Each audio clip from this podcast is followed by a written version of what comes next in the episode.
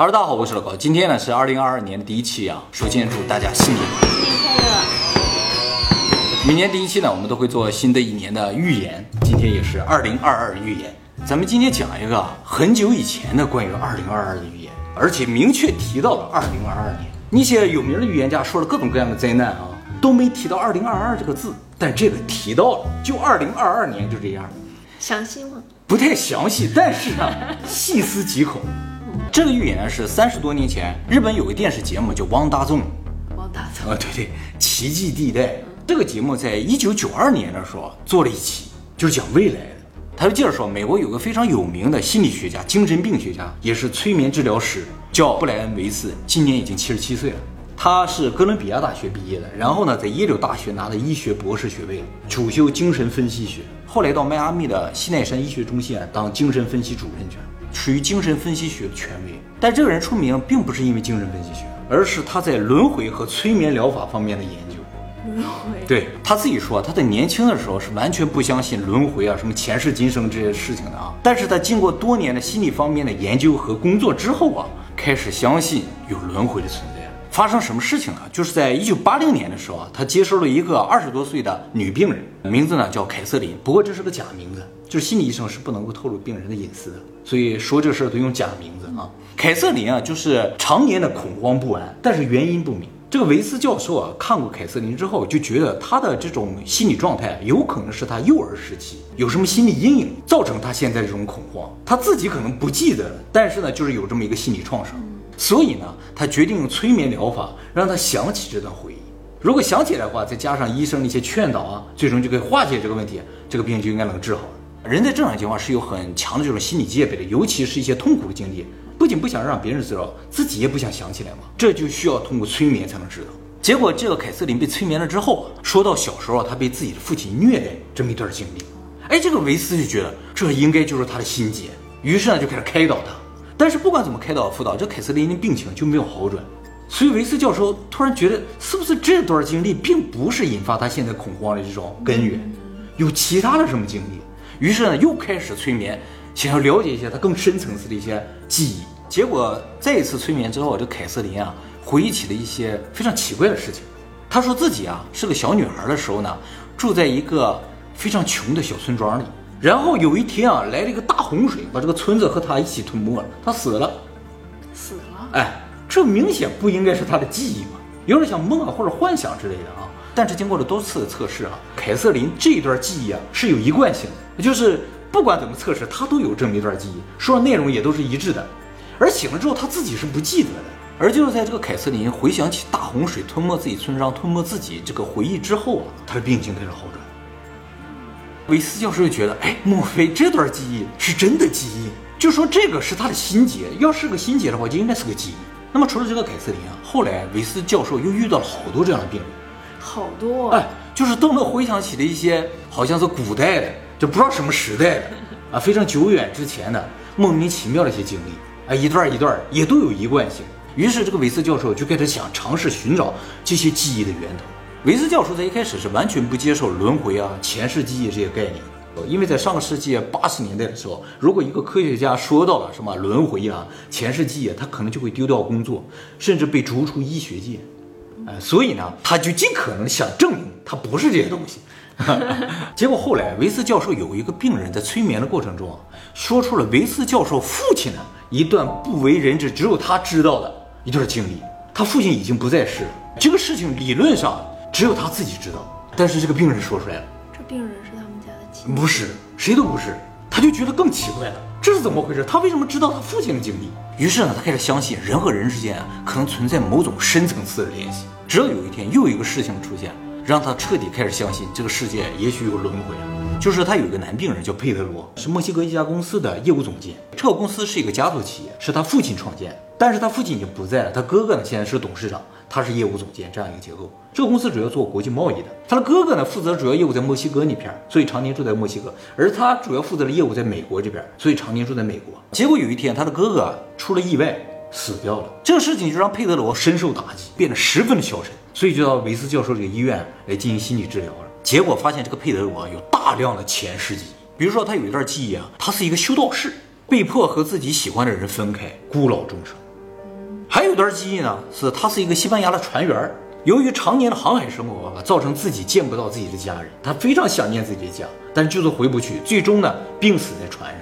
也就是说，他从几辈子开始之前啊，就一直因为各种各样的原因，经历着和自己的亲人和自己的爱人生离死别这样的痛苦。所以维斯教授认为啊，造成他现在如此巨大的这种心理压力的原因呢，其实是他前世的这个经历，而他的哥哥的死呢，是压死他最后的一根稻草啊，就是他每一辈子都经历这样的事情的话，就有点受不了了。然后啊，他还有两段记忆，这两段记忆就非常特别了啊。一段呢，他看到自己啊是一个蒙古人，生活在一个蒙古部落里边。然后他看到一个老太太啊，手里拿根白色的羽毛，站在他对面跟他说：“快牵着他的手。”不是牵老太太的手，而是让他牵旁边一个人的手，但那个人他看不清。然后有一天呢，他到森林里去打猎，结果回来发现啊，他村子被人袭击，男女老少全都被杀死。记忆大概就到这儿就结束，全都是记忆的碎片了。那么还有一段非常独特的记忆呢，就是他看到自己啊正在被一堆罗马士兵殴打，打的都不行，都快死了。就在他快要死的时候，他看到一个小女孩抱起他的头，在他面前哭，然后说着什么他听不太清，大概意思好像是说爸爸我爱你之类的。然后他就死掉了。这两段记忆其实和前两段记忆也没什么太大区别，反正都是他很惨嘛。但是呢，就是在佩德罗看病这个期间啊，维斯教授又接受了一个病人，叫伊丽莎白，这个会计公司的老板。这个人事业非常成功，但是呢，家庭非常不幸福，跟丈夫离了婚，然后找了个男朋友，结果又分了手，深受打击，非常痛苦。每天，她唯一的精神支柱就是她的母亲。结果她母亲突然有一天离世，她精神世界就崩塌了。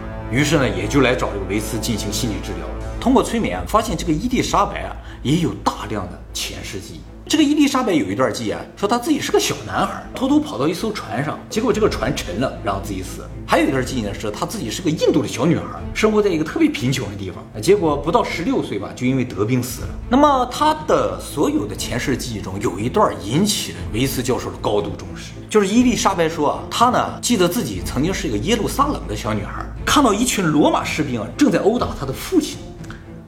这个维斯教授突然觉得，哎，这好像在哪听过啊！结果他的父亲呢，就在他的面前被人活活打死，然后他就抱着他父亲的头在那哭。这段记忆啊，就和那个佩德罗的记忆对上了，两个人视角不一样，一个是父亲，一个是女儿啊。不过呢，尽管有如此惊人的这个记忆的重合，维斯教授也没有告诉这两个人，因为要保守病人的隐私嘛。啊，接下来伊丽莎白又有一段记忆，让这个维斯教授基本确认了这两个人啊，真的是有一点什么关系。就是伊丽莎白有一段蒙古的记忆，她说自己是个蒙古的小女孩，在战争中失去了父母，后来啊被一个老太太收养了。这老太太有一个儿子，她和老太太儿子就在老太太身边长大。她就记得老太太有一天跟她的儿子说，牵住她的手，然后这老太太手里拿了一根白色的羽毛。而且他们记住的片段是一个片段，也就是说，到此为止，这两个人有两段记忆完全对上了。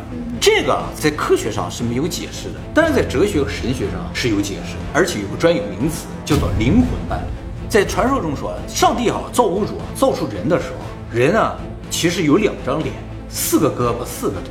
我们现在只有1张脸、2个胳膊、2个腿，而且都充钱。其实原先刚造好的时候是有一半超厚的，而且说了，这个造物主刚造出的人啊是雌雄同体。然后传说中说啊，造物主因为忌惮人的力量，所以把人给分开了，分成2半。所以我们现在都是半人，而我们活着的唯一的意义，就是在寻找我们的另一半，另一半就叫做灵魂伴侣。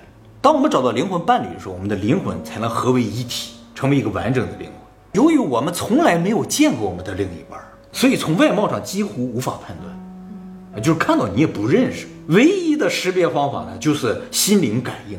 原则上，灵魂伴侣不管离得多远，他们会相互吸引，这辈子应该能遇到1、2次。比如说你到哪去旅游，就会和某一个人擦肩而过，他有可能就是你的灵魂伴侣，看你能不能意识到了。你想，这个伊丽莎白和佩德罗就没有关系，他俩是灵魂伴侣吗？有灵魂上的重叠吗？这种就叫灵魂伴侣，就是前世就在一起了。所以他真的是他的女儿，也是前世的情人。是啊，但是遇到这2次，如果没有能够最终走到一起的话，那就错过了。所以我们需要轮回，我们不停的轮回的目的就是为了最终找到灵魂伴侣。找到之后呢，灵魂就完整了。完整了究竟能干什么？不知道。你只有完整了之后你才知道。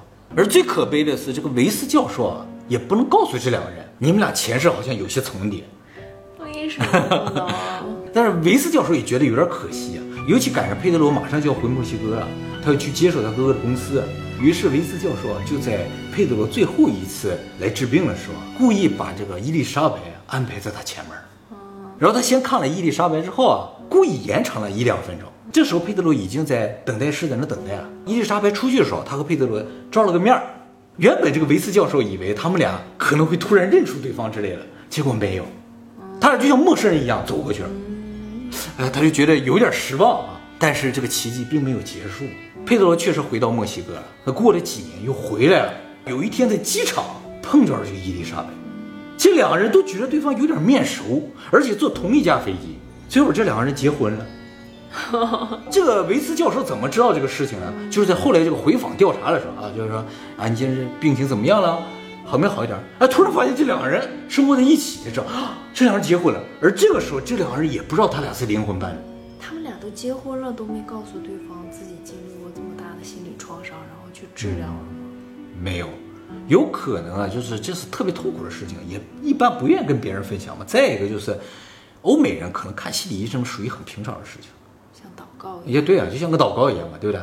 那么每周可能都去祷告一下，也没有必要都说嘛，是吧？从此，这个维斯教授就开始潜心研究轮回和前世记忆。不过，他研究这些东西主要的目的呢，并不是为了去研究神学，而是研究他在心理治疗上的一些作用。像这样的灵魂伴侣啊，维斯教授在他的生涯中遇到几个。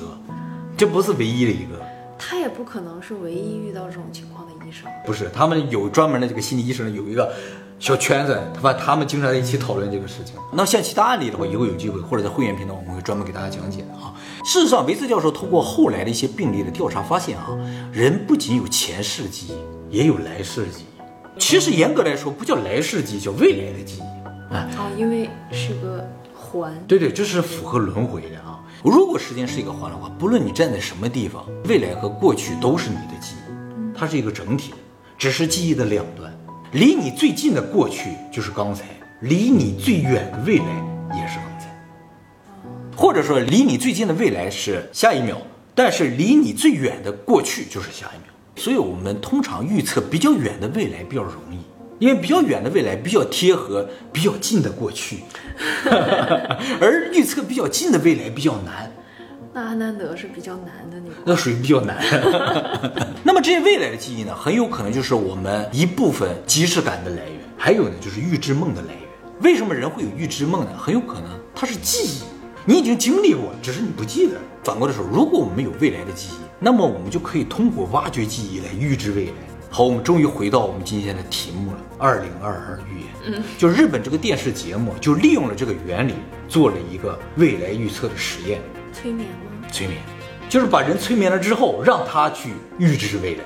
这个节目当时催眠的是日本的一个女主持人啊，叫日户爱。被催眠了之后呢，这个催眠师就跟这个女主持人说：“你到30年后去。”这个节目是1992年的，30年后就是2022年，今年。这个女主持人看到什么啊？他说这是东京吧，他在闭着眼说的啊，哎，怎么大街上没有人呢？感觉城市在运转呢，怎么街上没人呢？然后主持人问说，真是东京吗？他说我就感觉是个大城市，我也不确定是不是东京，没有广告牌什么的吗？看不太清，他就感觉好像是东京。这个催眠师又确认了一遍，是不是东京？他说我不知道。当时这个节目就分析说啊，莫非30年后发生什么巨大地震了？但这个推测当时就被推翻了，说东京即使发生大地震吧，也不至于城市没人，只有城市在运转。然后还有人猜测说是不是发生世界大战啊？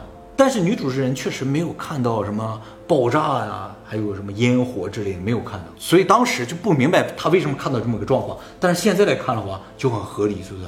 就说明2022年啊，不知道哪个大城市啊会封城，所以马路上都没有人，城市还在运转。如果这是她的记忆的话，应该就是日本的城市。30年后看他还在不在日本吗？他现在吧。对。然后这个催眠师啊，又进一步的引导他，让他去更远的未来。他说啊，人越来越少了，完全看不到实体的人了，但是他感觉所有人都存在，是一种意识形态的存在。他去了哪年？不知道哪一年，就很远的未来。就是随着时间的推移吧，人渐渐没有实体了，全都变成意识存在，然后围绕在地球在那旋转。他画了张图，是这样的，说这些点都是人，中间是地球，形成了一个像网络一样绕在地球上。分析说是不是人啊永生了，进入意识形态了。当时觉得这种推测非常科幻，而现在我们来看的话，其实就没有那么科幻了，对不对？这个世界正在往这个方向发展呢。如果人真的进入元宇宙了，就天天搁那躺着的话，马路上真就没有人了，除了送外卖，我觉得很准啊。那就还让这个催眠师给大家催眠，就都能知道疫情之后会怎么样了。对呀，也就是说，其实我们每个人都有预知未来的能力，因为就是未来的记忆嘛，至少能预知我们自己的未来。嗯，怎么能相信呢？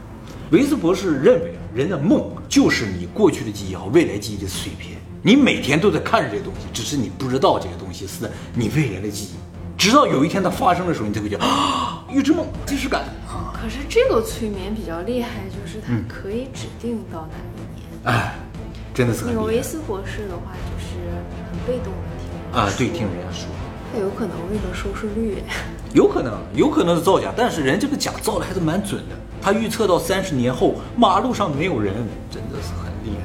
当然，这个我们是往疫情这个方向去分析的话，说是啊，疫情更严重，封城了，好像没有人，也有可能是别的原因。是福岛，但是福岛没有在运转，他看到城市还在运转，就是感觉两种情况，一个就是封城了，一个就是元宇宙。